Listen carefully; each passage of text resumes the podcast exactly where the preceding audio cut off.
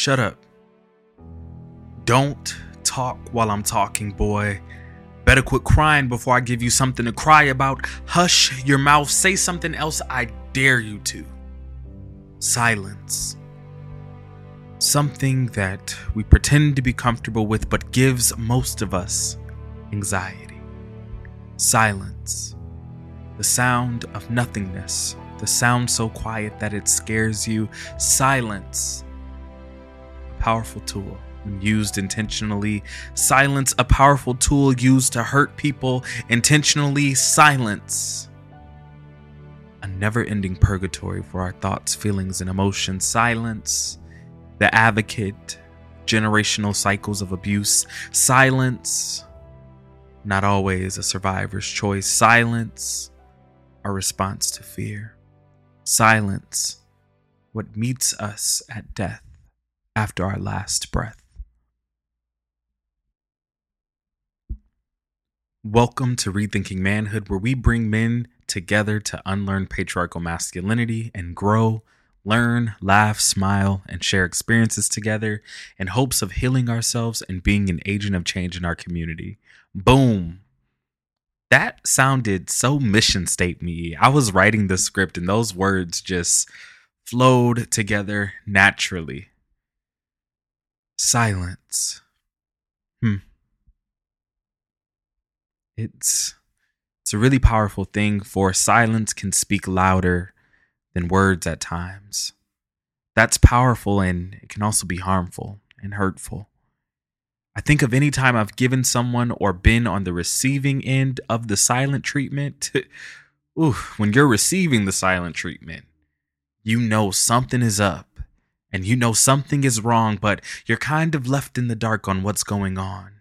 You begin brainstorming different scenarios or situations that may have popped up. You start making a list of all the possible wrongs you may have done. Regardless of how we may feel about the silent treatment, there always comes a time when that silence must be broken. For you can't you can't move forward without breaking the silence. While in the recording phases and launching and planning of this podcast, I found myself sometimes thinking maybe I shouldn't do it. I feared maybe being judged by my patriarchal faith community, if they even hear it.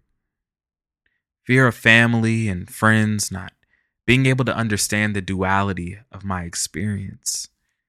By duality, I mean the, the holding of two conflicting ideas or things being true. I was ready to silence myself for comfort.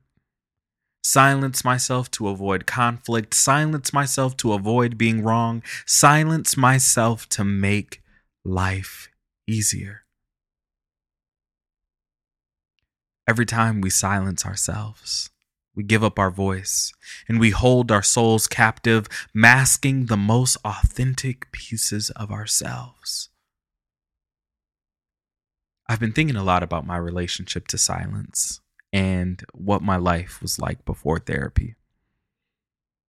I've been in therapy for almost two years now, which feels so weird to say. I'm like, wow, I can't believe it's been that long. For background, my life before therapy was silence silence until you gave me just the right amount of liquor or put me in the right vulnerable setting, and I would just dump out everything. And I mean everything. When I first started drinking in college, I remember in small, intimate settings, drinking with friends and, you know, getting to that place where you, you were a little lit, you know, you may be a little drunk, you a little schmizzed and I would always feel myself wanting to cry. I would either avoid blinking and make the tears dry up, maybe distract myself with a joke or two, or I would sometimes let the tears out. And in those moments, I would feel like my memory would come back. And what I vowed to keep silent would knock on the door of my heart, begging to be released and free. I remember sharing very personal things at the most random times, sometimes disclosing very heavy things when it was uncalled for. When I think about that experience and that time, I learned that we were never really meant to stay silent for too long. Our souls and our bodies can't handle it. Our silence leads to increased anxiety, increased alcohol usage, increased drug usage, increased mental health struggles, and increased pain. I acknowledge that silence may be an act of resistance, liberation, and freedom for some. But for me, silence was nothing but a school bully. Maybe nice in one or two settings, but is ultimately beating you up and taking your lunch money.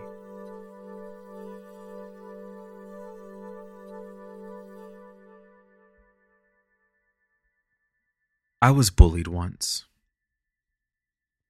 When I was in the fourth grade, there was the sixth grader in my class who was my friend. We did everything together. We laughed together, we joked together, we sat at lunch together. It felt cool to be a fourth grader at a new school with a sixth grade friend. This friend wasn't perfect. He was certainly flawed. This friend was always hitting me, slapping me upside my head, slapping the back of my head, punching me in my chest. All of that. Thinking about this now, I kind of be like, dang, I was really getting punked. But at the time, I thought this was friendship and what it was like. I never hit him back. He was really tall, really big, and certainly was not your average 12 year old. He had experiences. He smoked weed, talked a lot about sex, and he just knew all the adult things. Boom, art class popped upside the head. Boom, in our main class popped upside the head. Boom, punched in the chest. I was new to this school formerly coming from a private school where I was one of the only black kids.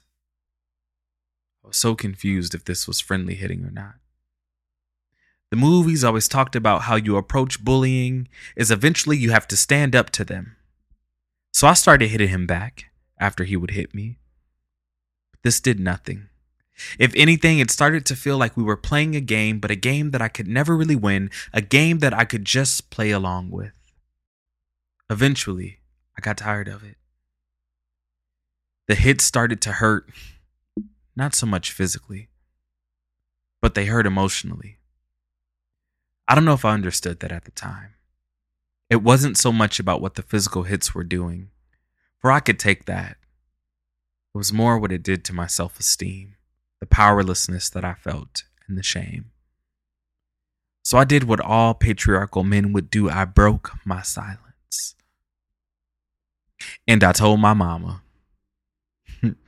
my mom had a conversation with the teacher, and the hitting stopped. This was one of the first times I was affirmed to not be silent. One of the things that we discussed in previous episodes is how patriarchal masculinity forces men and boys to mask their true feelings.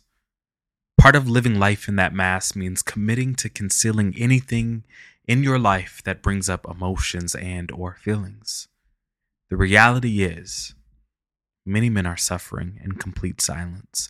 They are experiencing depression, anxiety, fear, loneliness and isolation and not saying anything. Silence is a form of hiding, hiding from our guilt, hiding from our pain, and hiding from ourselves. We even silence our silence to avoid the loudness of silence. We scroll through Instagram when we have to pass time. We look at our Twitter feeds when we're in an uncomfortable situation. We disassociate from our present selves and escape to avoid addressing ourselves. Again, I'm not saying silence is completely bad, for there are many times, and I mean many times, when men need to shut up and listen. But see, that's the thing about a patriarchal society. It tells us that men should use their voice and speak up. That is until they are speaking about their pain or trauma. We need to rethink silence, rethink about how we use it, the role silence plays in our lives, and the moments we are silent when we should be speaking. Silence was taught to us at a very young age take a moment and think about all the emotions you've seen men in your life express. There's two emotions I feel like I saw men express the most excitement and anger. Although I was never into sports, I was always fascinated by the way people respond to it. It was during sports games where it felt like I saw the dullest people come alive. Quiet people become loud, reserved people become charismatic, and calm people sometimes become angry. Rarely are these games quiet and emotionless. In fact, they're the complete opposite. A cool thing about being a preacher's kid is that I've seen my dad cry. He cries in church all the time. But I don't know if I've seen him cry because he was sad, or maybe because he had a bad day or was just frustrated. I've never really seen him cry outside of the doors of the church or outside of referencing God. My dad is an outlier in that sense. It always still felt like it was rare to see men express emotion during worship in churches. For the masculine way to worship was maybe with one hand lifted in the air, and that's only if you're really feeling it. And and after you have one hand in the air, you would make a fist with your other hand and pound your chest if not that, maybe just a slow clap. But for a lot of men, you just kind of sit there in silence. It's personally hard for me to watch men cry because it makes me cry too. I never heard older men growing up ever talk about being anxious, being fearful, or being sad. Not on TV, not in books, and not in real life. As children, we often attempt to mirror the adults in our life. We try to walk like them, talk like them, and essentially be just like them. That is until we find the courage to walk into our own destiny. It pains me to think about how many people, but especially men, are experiencing sadness or anxiousness silently, never getting help, or even telling a soul. I stumbled across the quote today in the book Honest Enneagram by Sarah Jane Case. I'm a type 4, by the way. If you know, you know, and if you don't know, you don't know. I stumbled upon this quote while looking through the type 6 section with the student. The quote says this When we worry, we live through the hard things twice. The experience of stressing over potential trauma can often sit in our bodies as if the trauma were real. Therefore, when we focus our attention on what could go wrong, we live through the experience whether or not we end up having to actually live through it. What sticks out to me the most is realizing that the stress of worrying sits in our bodies as if the trauma were real.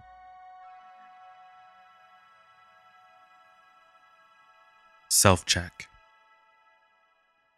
Are you working more hours, taking on new projects, and staying busy to avoid confronting your feelings?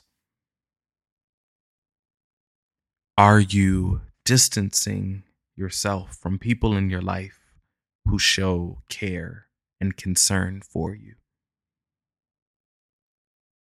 Are you downplaying your feelings by saying things like, it's not that deep or it's not that serious. Do you give yourself permission to not be okay? Or do you tell yourself you just have to push through it? Do you lie to yourself and to others when they ask, How are you? Are you present with your partner are you truly present with your friends or is your mind always elsewhere? Are you keeping secrets from people that you love and trust? Silence is messy. It causes us to distance ourselves from the emotions that we find hard to handle. It works to keep secretive and non secretive worlds separate from each other. Unlearning or rethinking silence can be hard, especially when we've learned to be silent about certain things for so long. Here's a few strategies that I recommend for readjusting and rethinking your relationship to silence. 1. Start journaling the emotions and feelings that come up in your brain. Before you're ready to open up to another person, it helps to start opening up to yourself. There's something so empowering about documenting your experiences, having a record of your existence and humanity, and practicing believing yourself. Number two, practice being honest about the really small things before you get to the big things. Trust and vulnerability are things that are built over time. You don't have to jump headfirst into becoming open with yourself. Take your time. Start by being honest about what you want to do, things you like or dislike. Don't go with the flow for the comfort of coasting. I feel like there's a, a song that's like, Say what you need to say. Say what you need to say. Take me up. Say what you need to say. I just want y'all to know I desperately needed that auto tune. Desperately. Um, sorry, we're having a serious moment. I apologize. Number three, try out therapy. If you have been looking for a sign to try out talking to a therapist, let this be your sign. My favorite part about therapy is that it is a space I have once a week that is all about me. I can say what I want to say, how I want to say it, without judgment or without having to consider how it impacts another person. It's easier for me to talk about things that are hard or things that make me uncomfortable because I've had the practice of doing it in therapy. And just as a reminder, I'm not saying that silence is always bad. Remember that sometimes being an advocate or an ally means being silent. Our silence has the power to make room for other voices that tend to go unheard. Remember, there's power structures that exist in every space and within every interaction. I made this episode because I just don't want you or anyone to suffer in silence. In the words of at that Paul Bloomer, if you are struggling, if you have feelings of self harm or ending it all, Please don't be ashamed. I can promise you one thing you are not weak. You've just been strong for too long. Many other men have been through what you've been through, and I'm one of those men. You are not alone. There is help and support available.